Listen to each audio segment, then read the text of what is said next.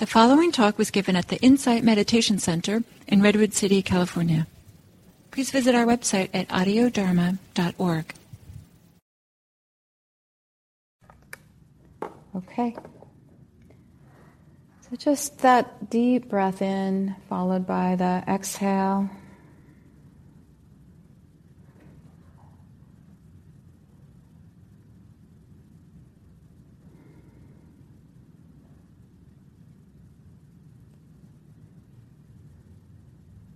This idea of resting our awareness on this experience we're having. Sort of letting the awareness of what's happening just kind of follow and be with whatever's most clear in your experience. To me, this feels a little bit like one of the things I love to do, which is in a warm ocean on a beautiful day, is to float on a raft, like one of those air mattresses where the water is warm enough but cool enough, where you can just let your body rest on the raft. And just float there, being supported by the ocean, feeling the subtle movement in the water, usually in that situation, small waves, maybe receiving the sounds of the water.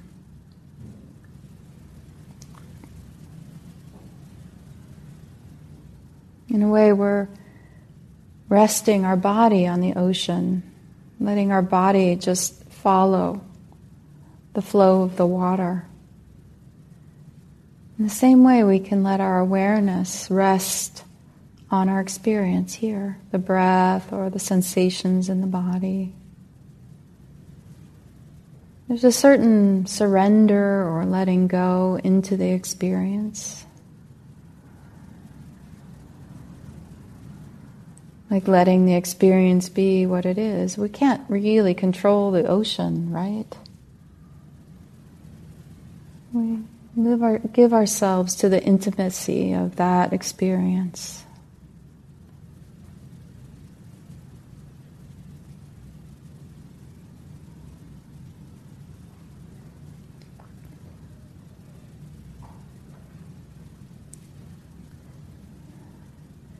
So, if we're working with an anchor in our practice, like the breath, it can be this feeling of just feeling that resting on the exhale, resting on the inhale. Breath after breath.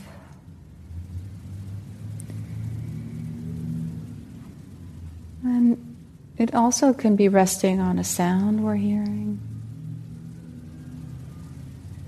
Sort of like, oh yeah, that, that truck, you could hear the car, and then the sound fades away, and you can kind of rest into that space too.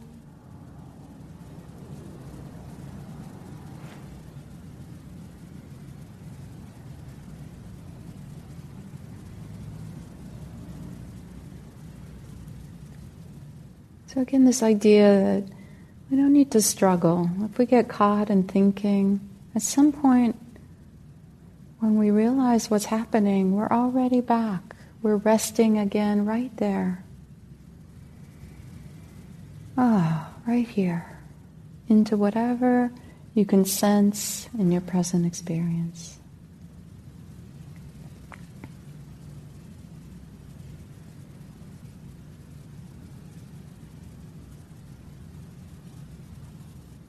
And sometimes, if we have minds that are active for some reason at the moment, there's two things we might try. for having a hard time settling, resting on that raft, one is that three breath journey. Just following intimately an inhale, followed by the exhale. Three breaths in a row. Just that's it. A small, short little period of being very connected. And then we can just do another three breath journey after that.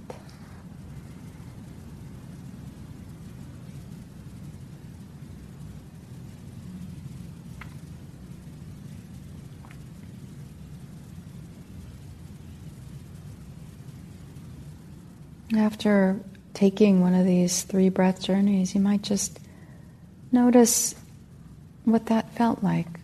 What's the impact of just just that one little intimate connection to three breaths?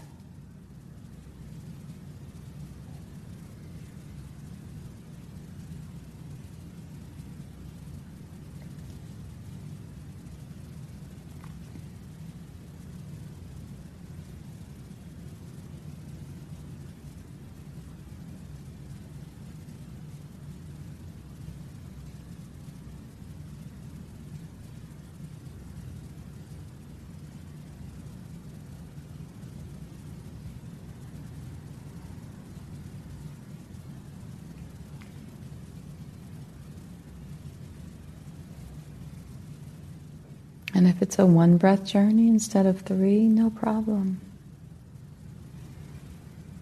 Every moment matters. It all counts.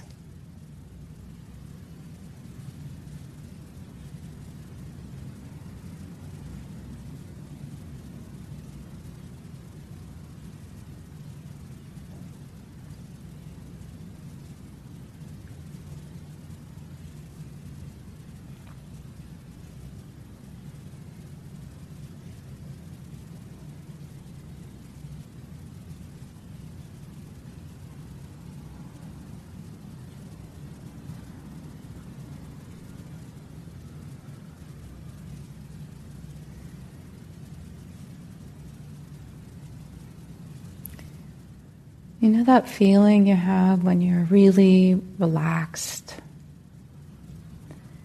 and you can hear people talking or maybe the phone and you just don't really care. It's a, you're just so content, resting, relaxing. That things can be going on around you and you can hear them and they come and go and you just it's okay, it can wait.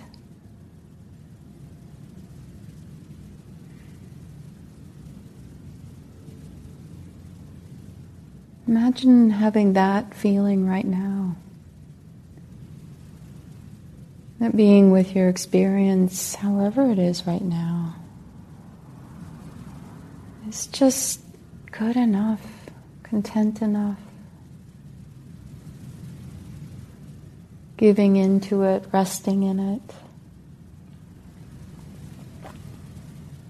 So, whatever those thoughts that come up in your mind, or plans, or remembering, it's like, oh yeah, okay. Hmm, yeah, hmm, breath.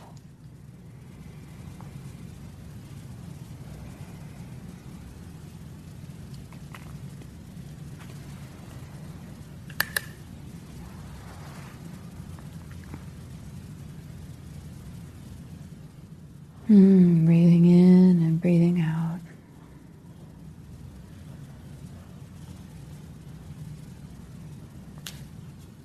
And with whatever else you're aware of, it can just be going on together.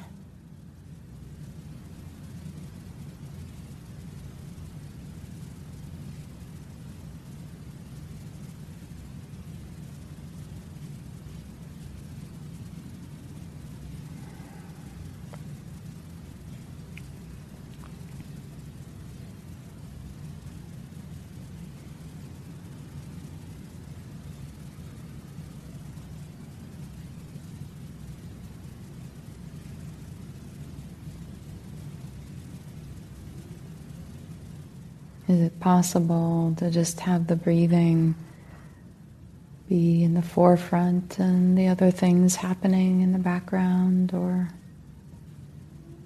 to have the breath just breathe in and through the sounds or the sensations or the thoughts?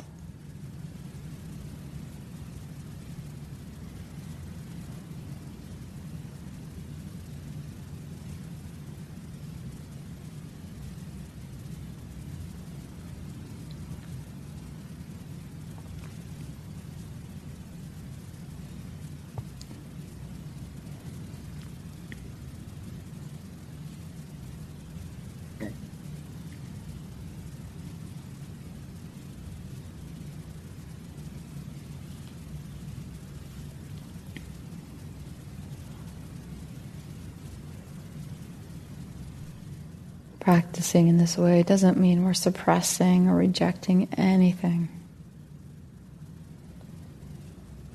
Instead, we're just simply prioritizing being aware, being with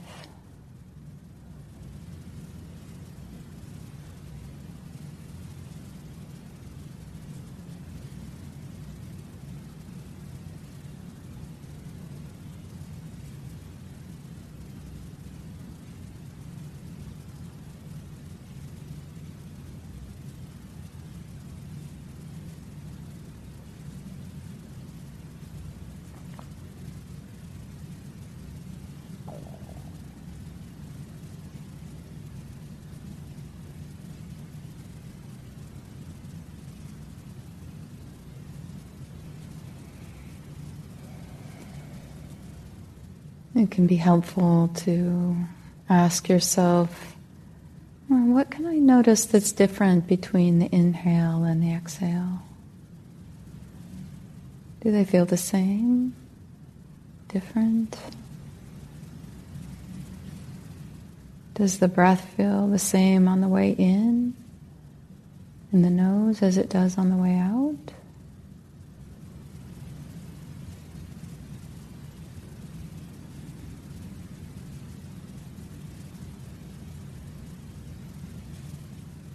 Just getting a little closer, a little more connected.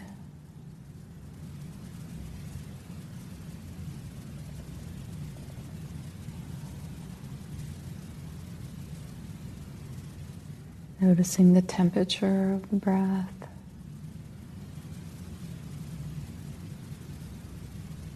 Is it smooth or rough?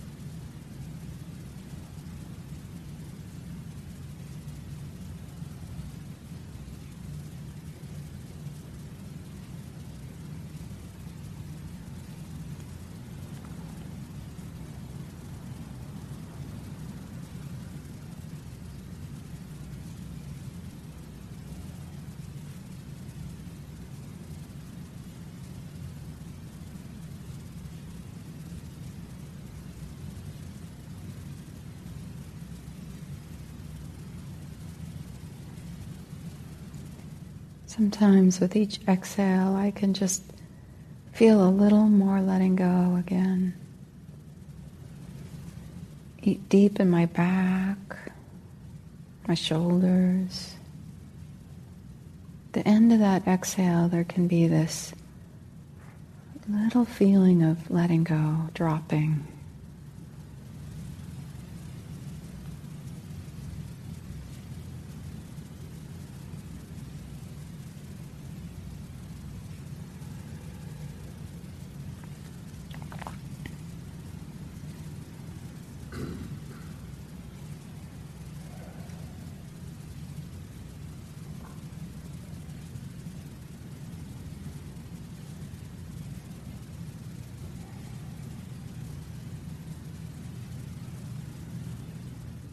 Maybe the breath gets a little slower.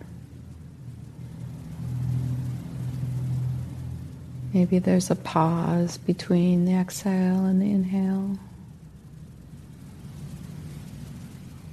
And maybe not. Just being close. Resting on whatever you're aware of.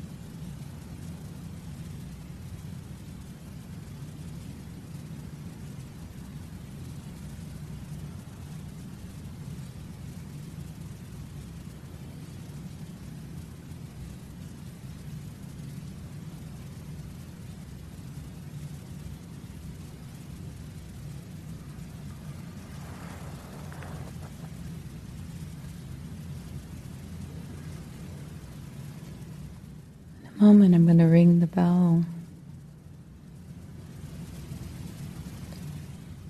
And I want to invite you to stay in your meditation for a moment. Let the sound of the bell be part of what you're aware of. See if you can just hold your awareness until the sound is fully gone while staying in your meditation posture.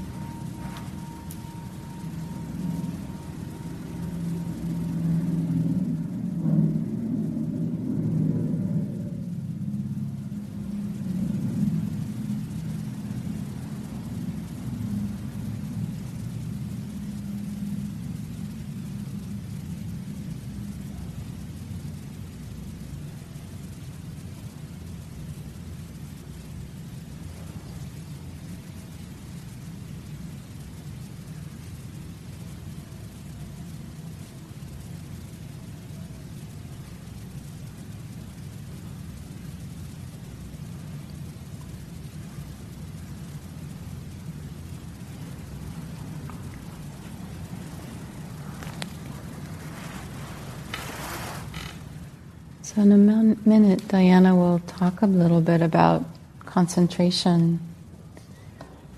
Is it okay if we ask if there are any comments and reflections about your experience with this meditation? What did you notice? How was it for you?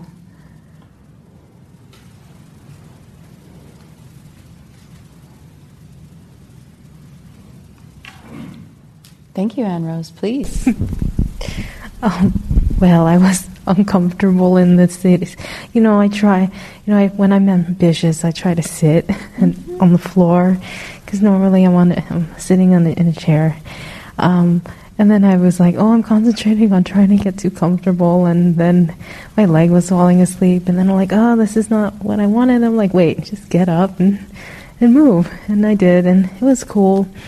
I just was I really liked the sensation of focusing on what the breath felt like going in and out. I never thought of it like that because sometimes when I'm focusing on the breath, I'm like, okay, I'm breathing in, I'm breathing out, but what does that feel like? I, I like that. It was nice.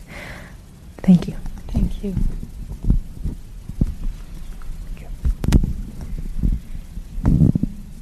It's on, yeah. I thought I was uh, doing a good job uh, uh, concentrating, and then all of a sudden I just faded out, and I found myself leaning over one way or another, and I thought, well, that's not so good. and then I right myself up and said, okay, I'm going to stay in a balanced, focused position. And next thing I know, I'm leaning over the side again. It's, uh, yeah.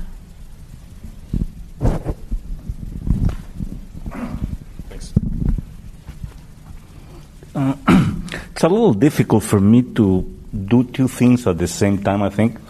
So my mind just tries to go to a place where it, it, it's quiet, and then it's hard for me to start counting breathing, or I, am not familiar with that. In fact, I don't even know why we have to do it three times rather than two or one. Mm-hmm. So I was just struggling with that because I was pretty comfortable.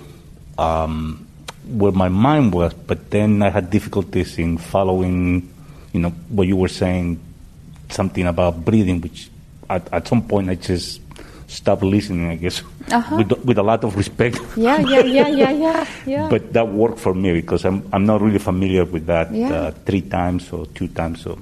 Great, thank you.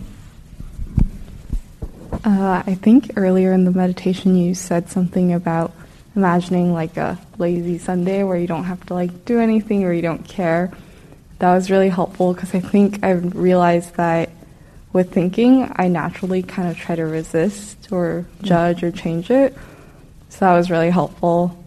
And then I think I noticed that as my thoughts kind of went away, weirdly enough, I get I guess it's like I have a lot of thinking energy, and when you remove the thoughts, the energy just kind of comes out, which is a very interesting experience. So, yeah. Thank you. Thank you.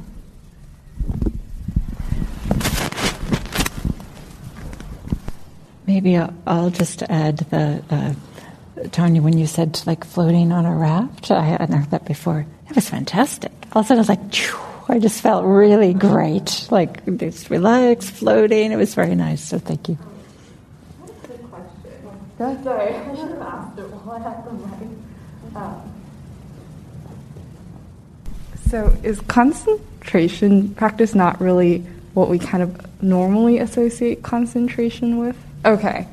It's more like a constant. I'll talk about oh, okay. that in, okay. in, a little bit. Uh, I'm going to talk. Yeah, okay, yeah. I'm going to talk about this. Okay, so I think uh, it was very helpful, Tanya, that you asked us, well, what, what associations do we have with this word concentration? And Iris, you had said, well, I think I kind of feels a little bit like stressed, or I, I, don't remember exactly what word you said, but for me, my ear, my shoulders go up towards my ears, like, oh, I'm supposed to focus. So, because of that, I'd like to um, suggest that we use another word, just because concentration, it has this baggage that goes along with it. We have this big association of whether it's supposed to be. So the Pali word is samadhi. And I like this samadhi. Samadhi. has this kind of like this relaxed uh, feeling about it. And it turns out that that is really important. In fact, integral to concentration, we might say. So, samadhi, if I were to define it, I would say it's probably not what we often think about this word concentration, but instead it's like the mind and the body feeling unified, kind of like feeling collected, feeling in harmony, and with a sense of well being. So the sense of well being is integral, as well as one way we might think about samadhi is like non distraction. So just kind of like collect this sense of collectedness. But we often think of it as something that the mind is doing, that the mind is, you know, right on the object. And it's very common that we use the breath as the object. It's, we don't have to, but that's very common. So, but uh, but I want to highlight that not only is well-being really important, but the body is really important too for this, uh, for kind of like this collectedness, this wellness. And then I maybe I'll also mention that so, so often it's we have this idea, okay, I need to be concentrated, or I am concentrated, or I'm not concentrated. But I think it's much more helpful to think of it as a spectrum like sometimes we're really, really distracted, just can't keep things straight at all. And sometimes there's this sense of settledness. And in this tradition, there can be an extreme sense of settledness, can go really far on the spectrum. So instead of having this idea, I'm concentrated or I'm not concentrated, because sometimes when we have this idea, I'm not concentrated, then there's like, and I should be right? Is this little beating ourselves up, or or then I have to try harder, and then we kind of get tight and strain and strive, and that's not the direction to strain and strive or beat ourselves up. Does not help.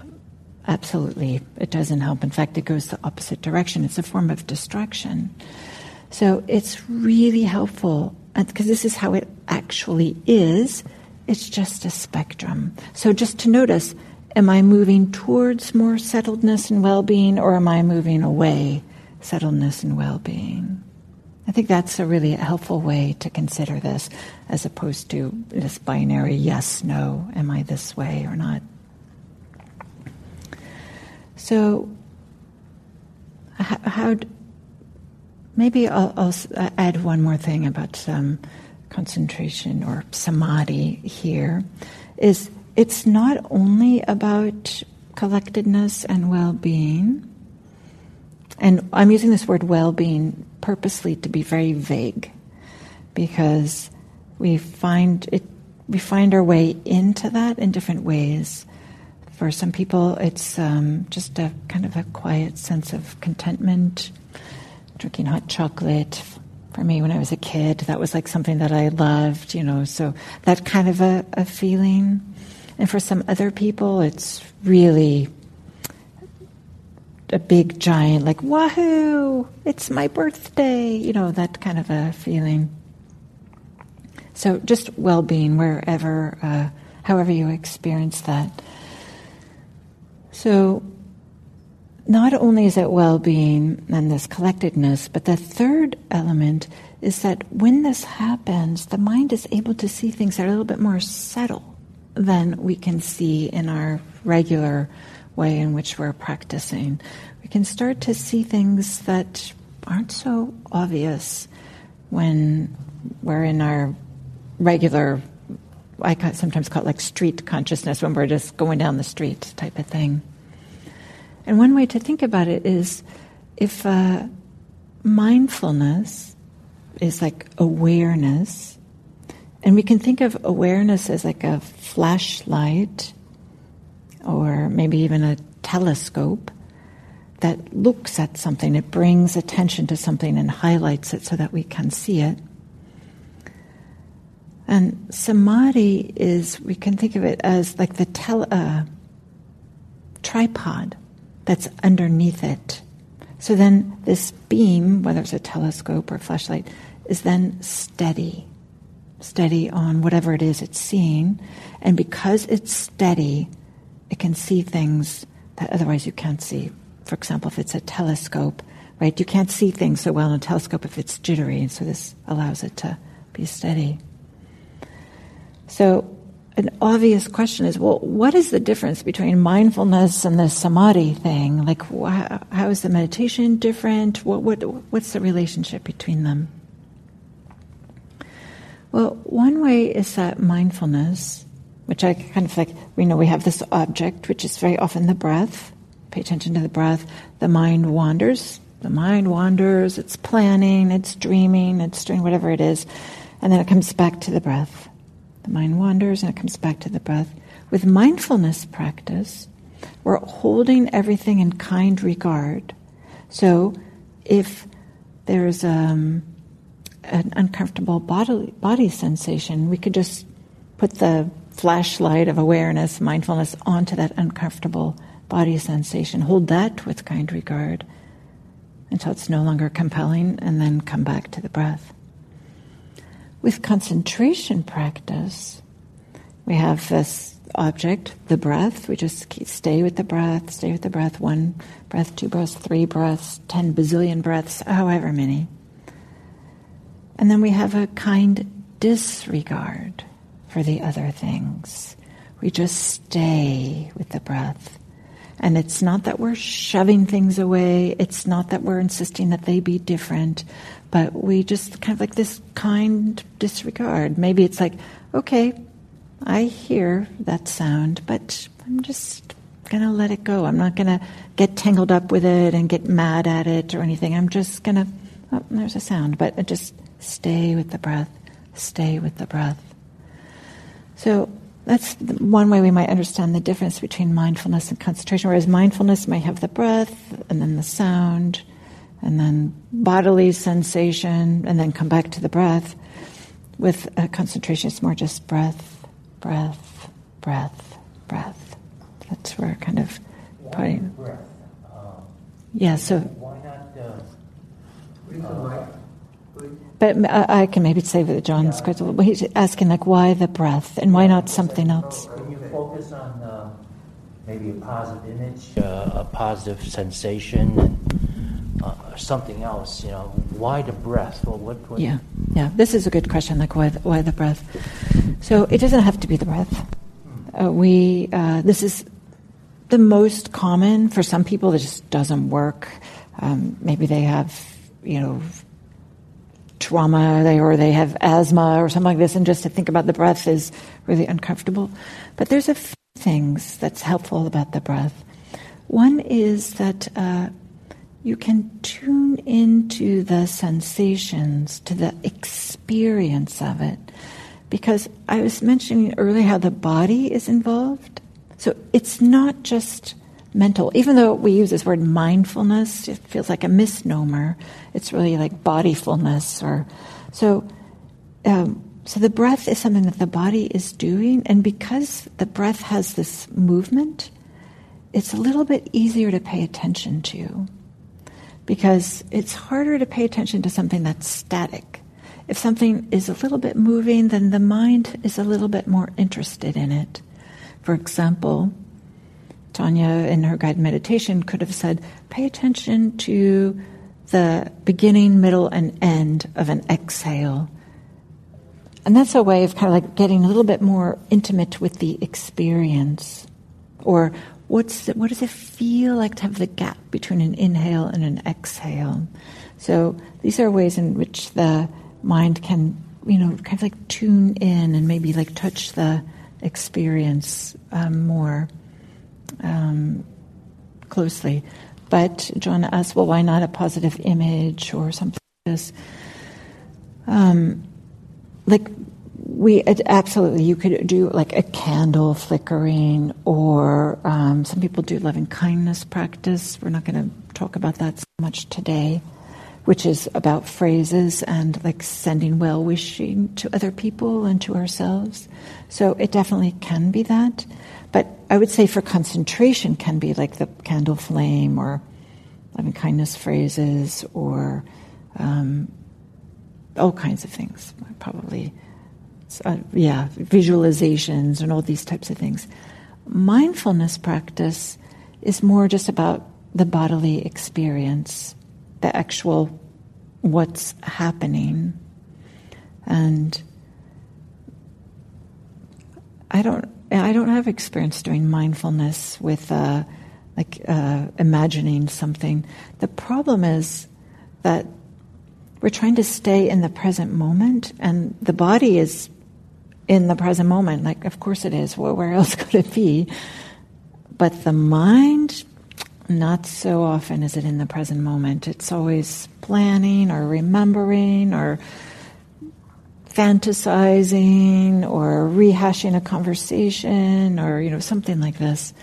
So to, our life is actually happening in the present moment, and this practice is to really help support our life. So to be in the present moment is kind of like mindfulness.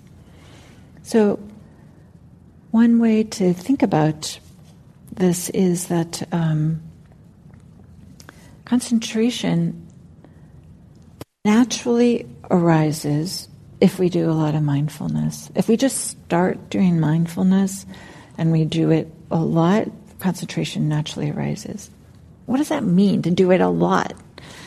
Well, there's two ways we can think about that. One is for longer durations, that when we sit, then we just sit for longer durations. And of course, right, we just start to get settled eventually, it happens. Provided you don't have like body bodily pain, because that's uh, distracting and you often won't get settled, or provided that the environment supports you, that if the neighbor's dog and gets joined a whole chorus of something else, or you know, provided the environment supports you and your body supports you, just sitting longer, settledness and well-being just start to happen. So it goes towards concentration. So that's one way to be like sit more, you'll have some concentration. A second way is just to be regular with practice, you know, to meditate every day, meditate daily, even if it's just for five minutes, you know, meditate longer, you'll have a, a more concentration, more samadhi. But um, this kind of regularity of practice is really helpful, really can make a difference. So that's the second way you could do longer. And then the third way you can do more mindfulness is to do a day long retreat or a week long retreat or something like this. So that is to meditate for, very, for a number of hours in one day.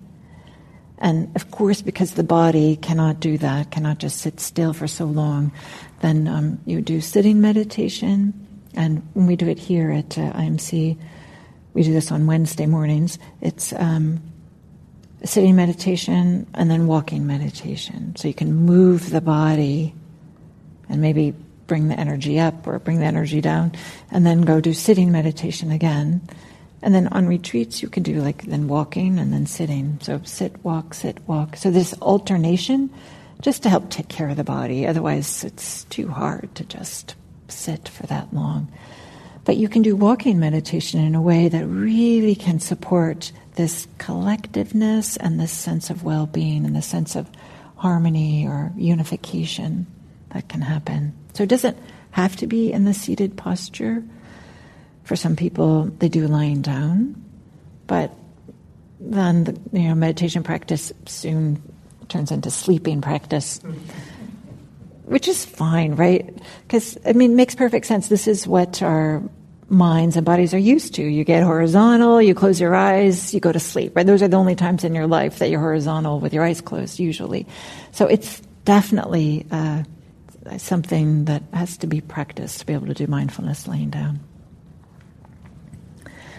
So, what are some other things to like think about if we want to have this sense of unification and well-being? There's a number of ways that we can do to really support this, and it encourages that um, things that we're doing off the cushion, off the cushion when we're not meditating, do have an impact on the mind. Of course, right? There's only one mind. So the same thing that uh, is maybe watching TikTok videos where I, I don't know how long they are, but they're short, right? And so one after the other, after the other, after the other, and the mind's like stimulated, like, okay, so doing a lot of that, you know, the mind, of course, is going to have a hard time settling down. Or maybe there's a way in which there's a um, part of like this kind disregard that I talked about. So we're with our anchor. I could use this word anchor. So I'm suggesting it's the breath, but as John pointed out, it can be other things. It doesn't have to be the breath. We can use this word anchor. That um, while we're with the anchor, we could have this kind disregard for uh, other whatever else is happening. But that this kind disregard requires a little bit of like this letting go of like, okay, I'm not going to get tangled up with that sound. I like to use the neighbor's dog barking because that's part of my life experiences. I have a neighbor whose dog barks on occasion. That's so there's one way in which we could just sit there and be fuming, right? Like, I can't believe it. Why don't they let the dog out? This poor dog. And, and then they always do this. And, you know, maybe the dog needs some blah, blah, blah, right? We could just really get tangled up with the, when I say tangled up, I mean like lost in thoughts.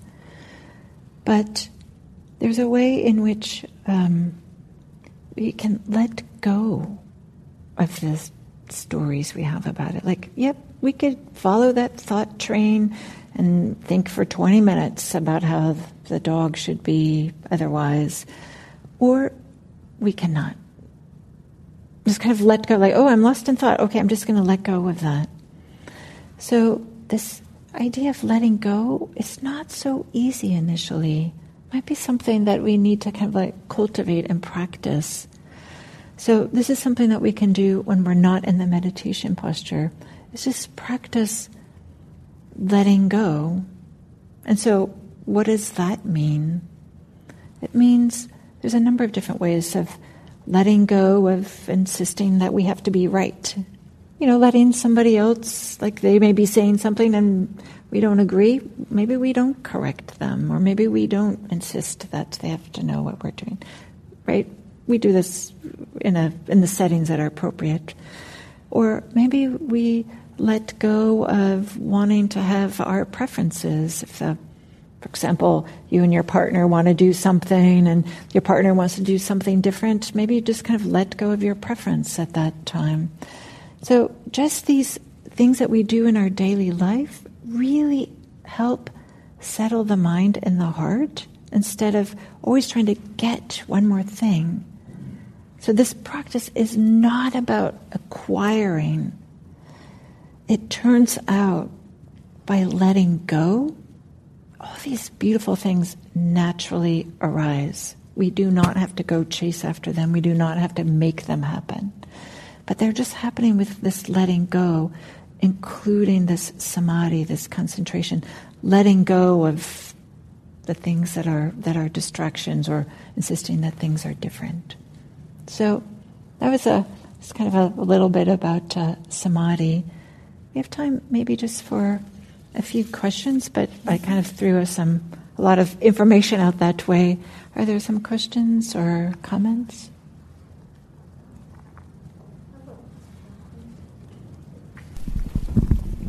Um, does this mean you don't explicitly practice concentration, or like if you naturally do a lot of mindfulness meditation, eventually?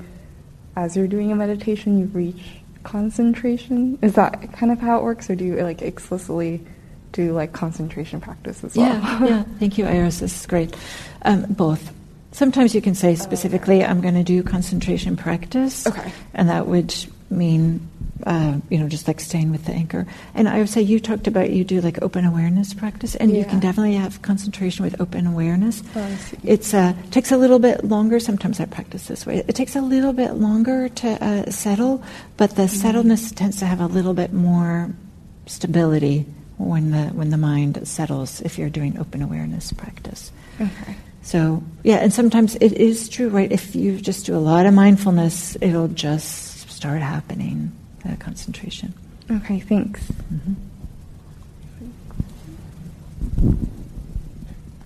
Just quickly, so you start with mindful concentration, and eventually that will take you to the, I guess, um, con- mindful meditation, and then that takes you to cons- uh, uh, cons- um, foc- no focus, the concentration. Yeah. You know what I mean? Yeah. So that that's one way, and that's a very common way.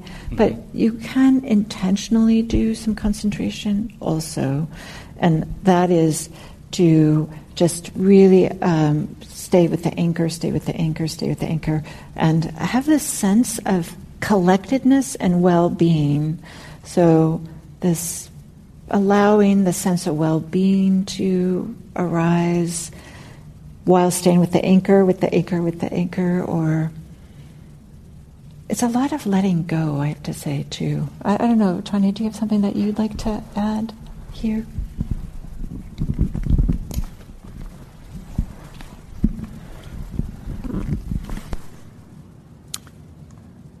Hmm. Um,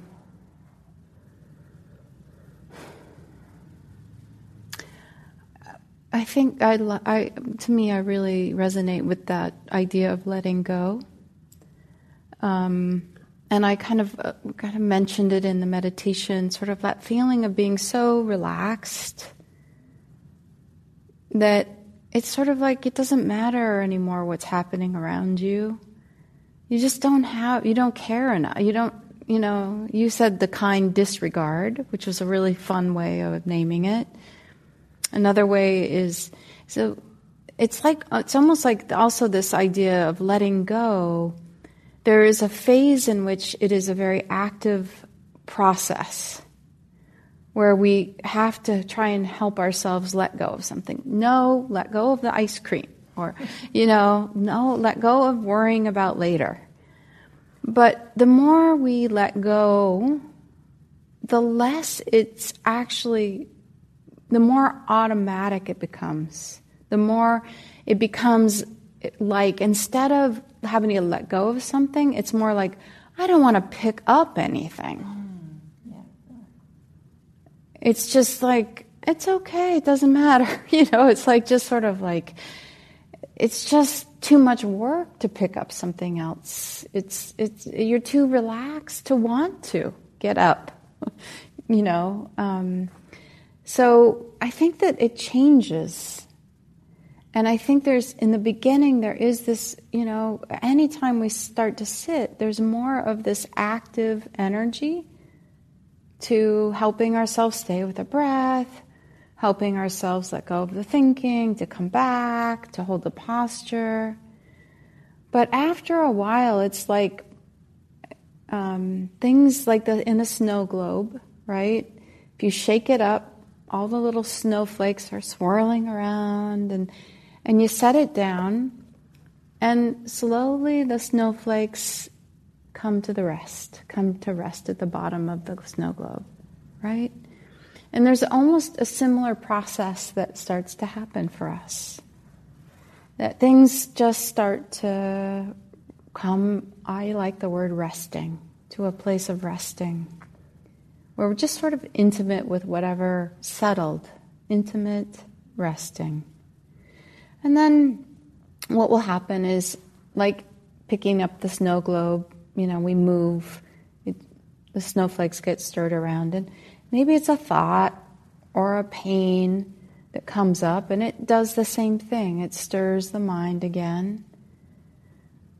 And, you know, sometimes that might be a lot, but sometimes it might just be, oh, and then it's, oh, it just comes back to rest again.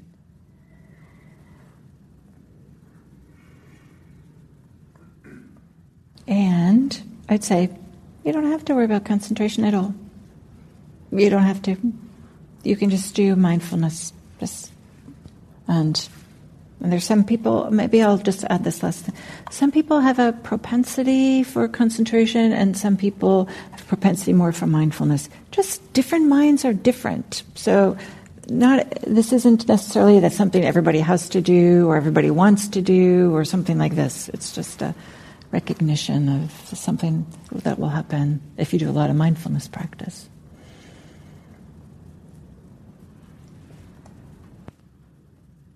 There's one other word that I've used that I like, which is there's uh, intimacy,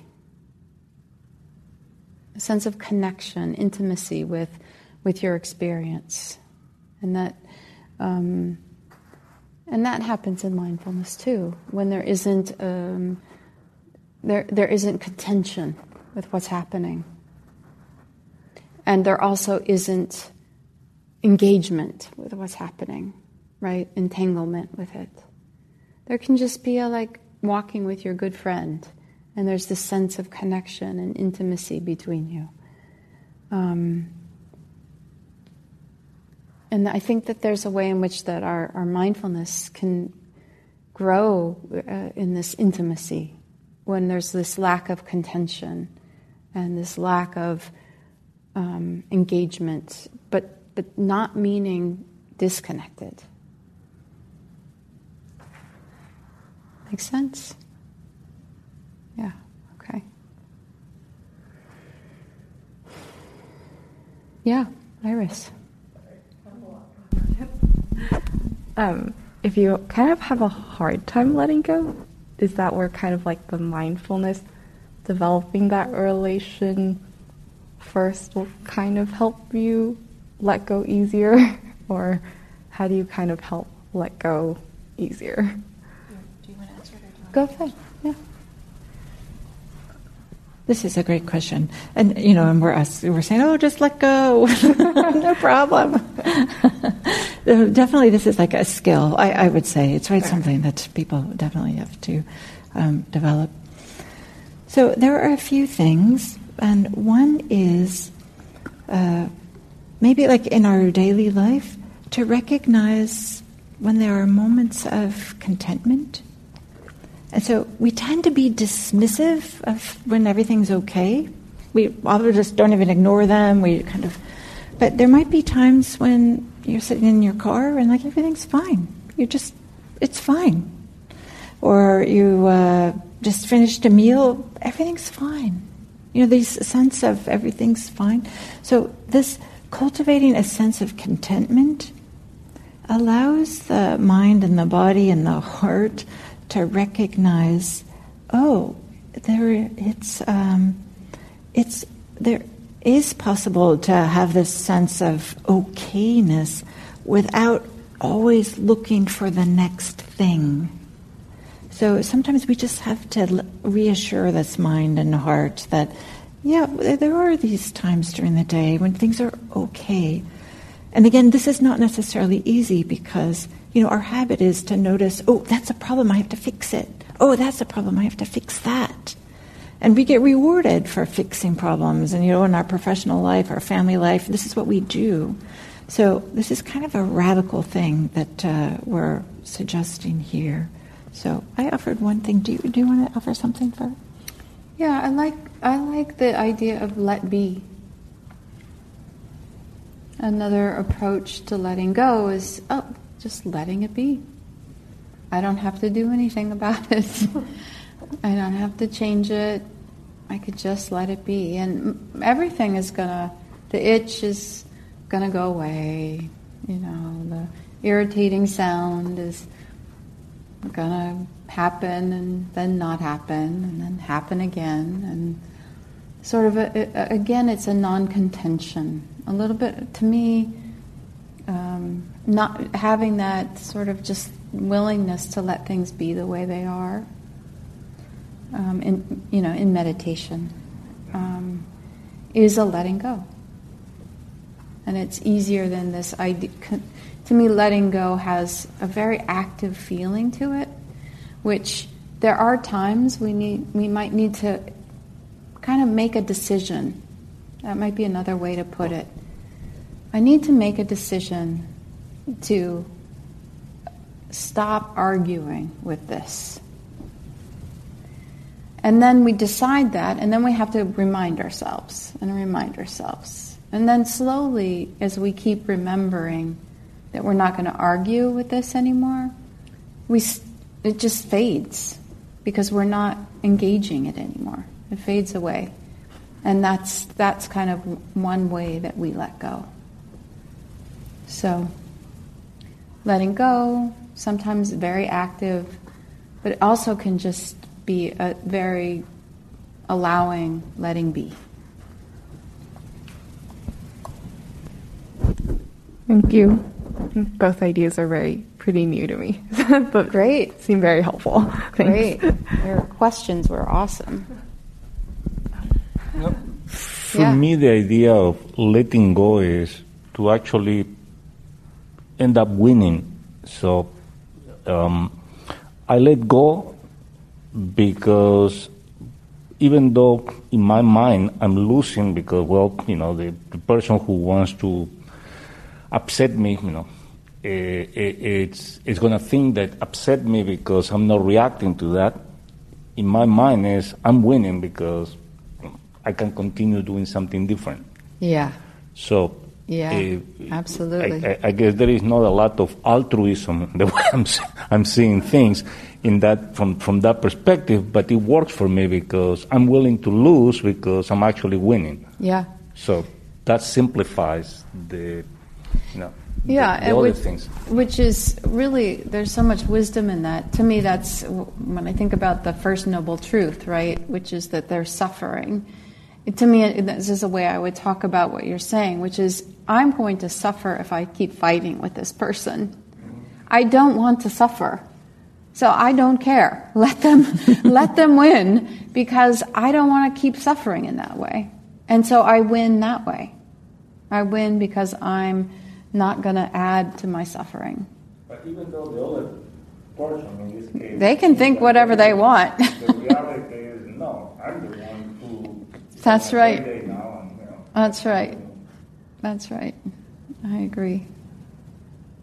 And yeah. maybe if this is okay, I'll say some other things that are support for letting go or for concentration. And that is just simplicity. Mm-hmm. And in all the different ways that it can show up in our lives. Just not being too busy, not being in a place that's too cluttered, not, you know, just simplicity, of course, that just helps things to settle, right? When there's a certain amount of simplicity. And I talked about also kind of like samadhi having this sense of well being, but just some kindness, right? Just in our daily life, just practicing kindness towards ourselves and towards other people, that feels good. Of course it does. So these are some of the things that can help support meditation practice in general and maybe a samadhi practice uh, in particular. So.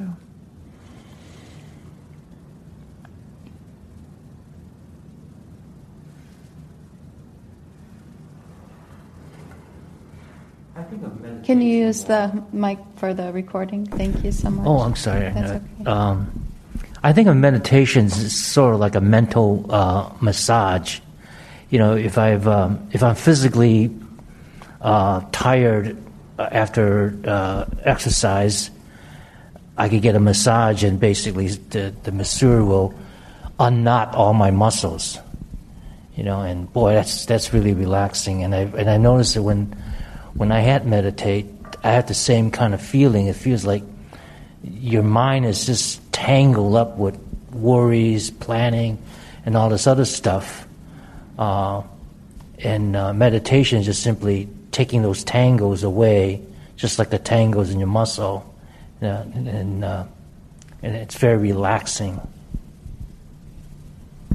Yeah, relaxing. And this uh, word "tangle" is a great word, and this is a word that shows up uh, a lot. Is like to untangle the tangle. This, uh, like the Buddhist literature has this expression to untangle the tangle.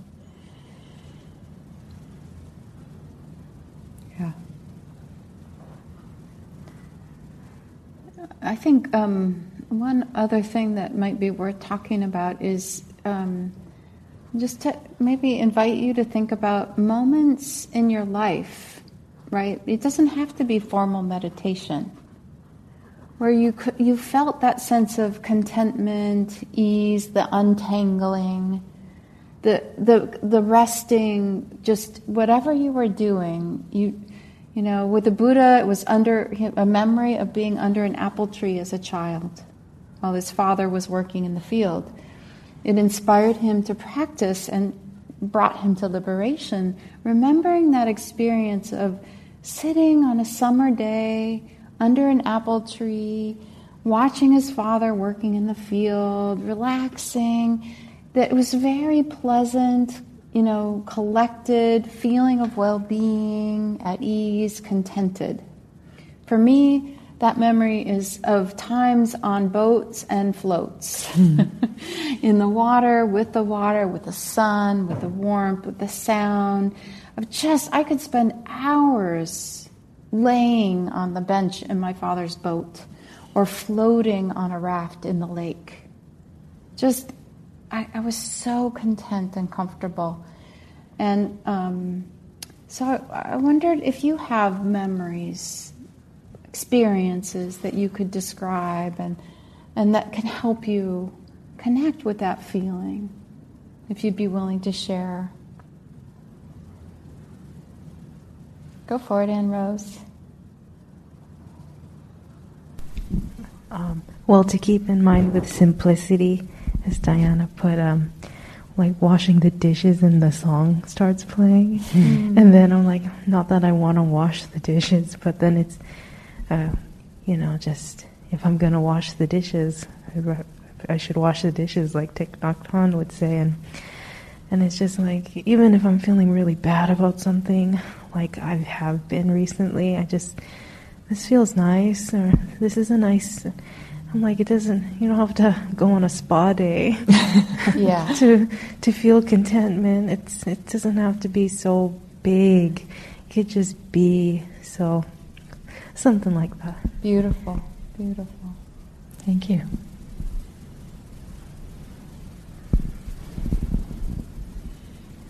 Do you have a, uh, an experience, Iris?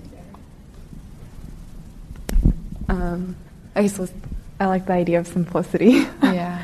um, and it, I think your med- your instructions really remind me of like Sunday afternoons when I don't really have anything on an agenda. That just feels really nice. Yeah. Great. Uh, I have great memories of. Um, I like cooking. I mean, I have learned how to cook, you know, especially since from South America. So I usually get together with friends, family, mm. and just you know spend time cooking and enjoying life. So those are moments that yes, and uh, you know, really cooking connect me with I guess the positive parts of um, everything. Beautiful. So, mm-hmm.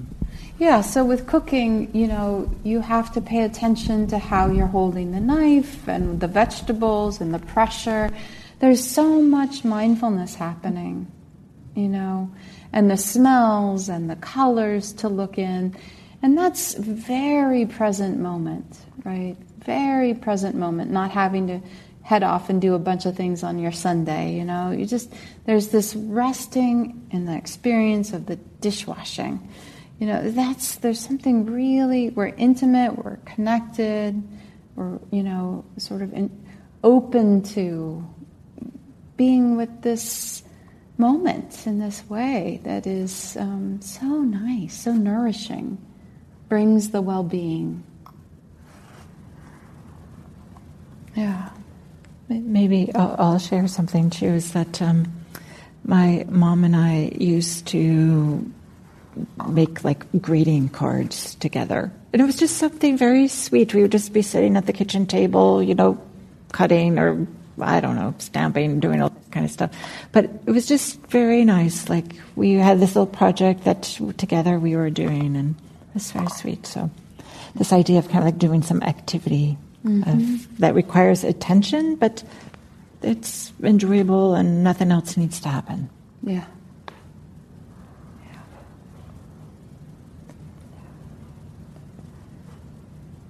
So Are there any other comments or questions? Any other curiosities? And Richard, maybe you could check and see if there's anything on YouTube, a question or a comment. Welcome to happy happy to hear from anybody on YouTube and I hope the idea here is to invite you to not get tangled up with the idea of concentration. That tangling up around it will lead to the opposite of concentration or samadhi. samadhi. And, and, maybe I'll just share that for me, it was a turning point in my practice when I realized, oh, well being is a key here.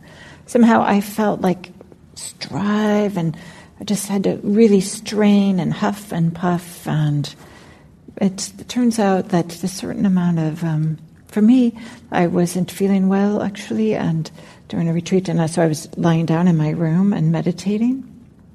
I was just having a little bit of knee issue, so I just had to give my knee some rest. And it was something about just being horizontal that was just a little bit more, a little bit less efforting, a little bit more comfortable at that time. And um, it allowed, like, oh, some concentration to happen, and like, oh, this is what they've been talking about. Oh, I see. So maybe I'll say this that some of these deep concentration states, when they arise, it will be a surprise. it will always be a surprise. Because if you're really, really, really striving and straining, you're not going to get there. Mm-hmm. So it just arises as a surprise, just at that. So you don't have to be trying super, super hard. But at the same time, we have been talking about letting go and contentment and simplicity and kindness and well being. It is a skill in terms of it is something that we kind of have to train the mind and the body to do to you know keep on coming back don't follow the distraction just keep on coming back to the anchor for the breath or whatever the anchor is that you're using and we've learned lots of skills in our lives we learned to tie our shoes most likely drive a car or ride a bike or right we've learned lots of things so this is just one more thing that we can learn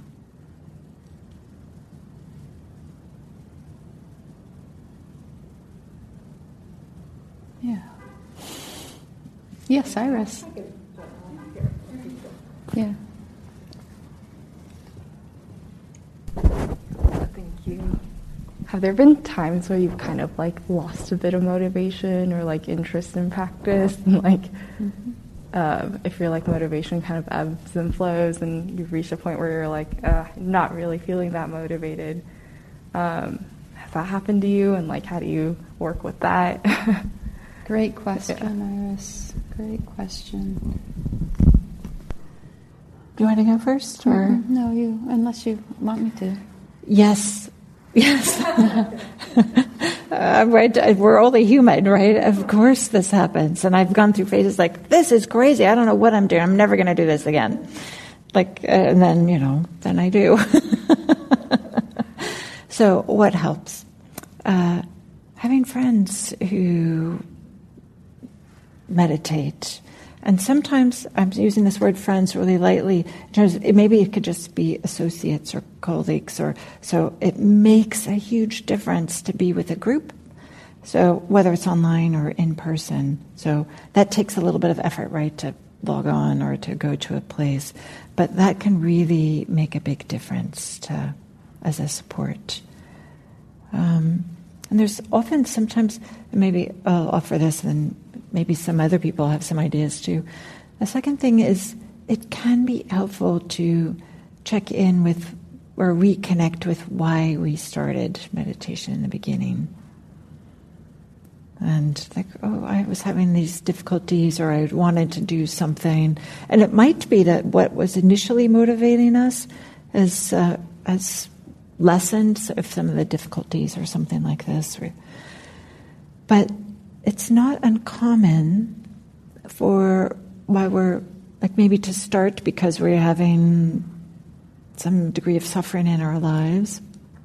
And I'm using this word suffering to go just like stress all the way to, you know, this just receiving a very scary diagnosis and you have limited time to live.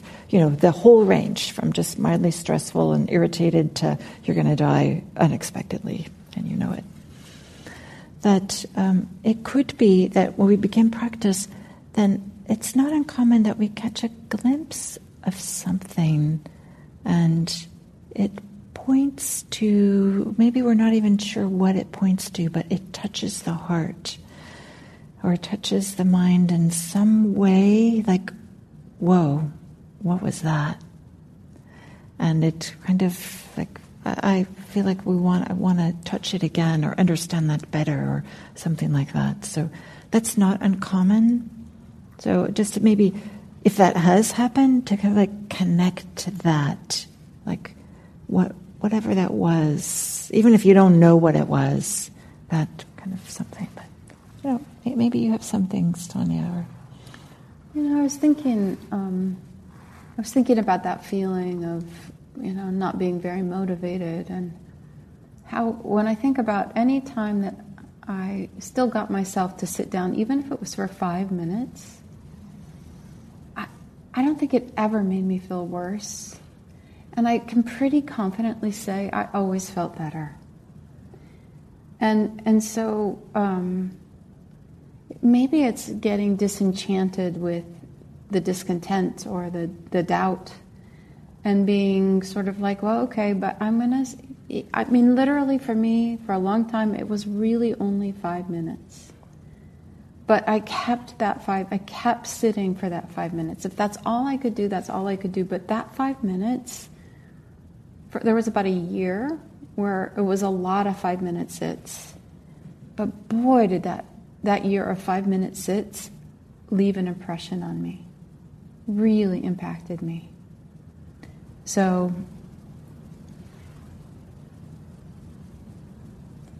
I think um, maybe even if you took two minutes when your mind says, Why am I doing this? and saying, Well, let me sit for two minutes and see why am I doing this and discover anew each time. Because um, that two minutes will make a difference. Yeah.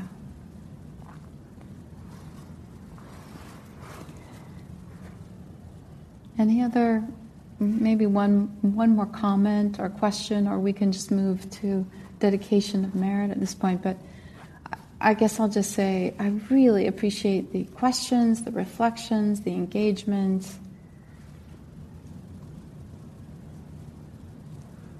Yeah. Yeah. Uh, well, I have. I'm very grateful for IMC and for Tanya and you, Diana. The Monday sittings and these Thursdays have been have been revolutionary for my mind. That's been kind of in its own battlefield, uh, and so um, the uh, yesterday, in terms of concentration and the surprise element, I realized I I came to sit be, to to meditate because of my anxious and you know overthinking and all those things, and just stuck, very stuck, and then I then I came to this conclusion when I was on the phone with my sister, like, oh wait, I notice what I'm doing when I'm feeling really anxious, and it's just either with my speech or what I'm saying and whether I'm gossiping too much, and I'm like, and I never would have, I never would have been aware of that had I just taken the time to just be still. And it was really surprising. That was that was last night, and I'm like, oh my goodness. And even if I receive bad news, and I want to hold on to that forever, I don't have to. And if I'm like striving to change it or fix it, and that's usually it usually doesn't work for me. Um, doing something differently, and I was just so I'm just very, very, very grateful. Truly, so much. Mm. Uh, there's, I have a long way to go, but yeah, a five or a ten minute sit in the morning and in the evening for me has been. I, I can't imagine not doing it anymore because it's to not take that time for myself, mm. so I could be better for others, or at least more mindful in what I do. It's just, I, I thank you. Mm. Thank you, Anne Rose. Mm-hmm. And thank you for highlighting that we don't just practice for ourselves, we practice for others. This is how the world becomes a better place, right? It's when people are more tuned into what's happening with them and sensitive to what's happening with others. And yeah, yeah, thank you. And a beautiful um, segue to dedication of merit. So we don't just practice for ourselves, We practice for really, ideally, the benefit of all beings without exception. And um, so, one of the things I've been doing on Thursday nights is to help us, you know, all beings is a concept, an idea. Sometimes we have certain beings in mind that we know are suffering or could use the benefit of our practice. And so I want to invite anyone to share anyone you want to name to be part of this dedication of merit. Any group, any person, any being, any animals, whatever, whatever um, you want us to bring to mind. So, is there anything you would like to specify? I guess from my perspective, I just wish all of you, everybody here, Everybody here. lots of happiness, and I'm very happy that uh, I'm here too. So, Beautiful. Beautiful. Thank you, Manuel.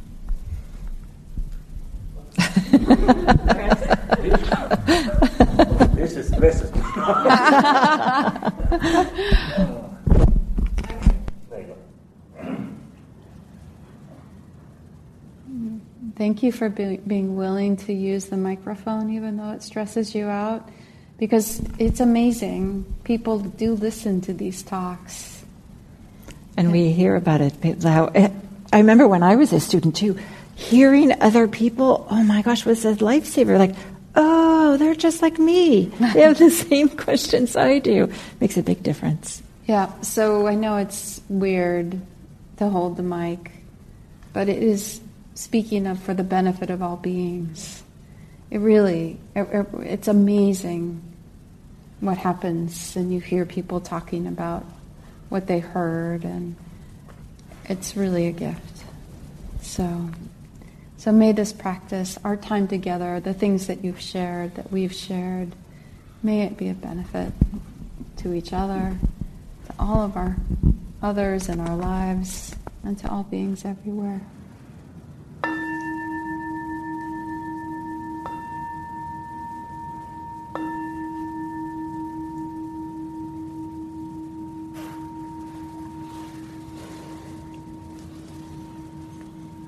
Thank you. Thank you. Thank you all.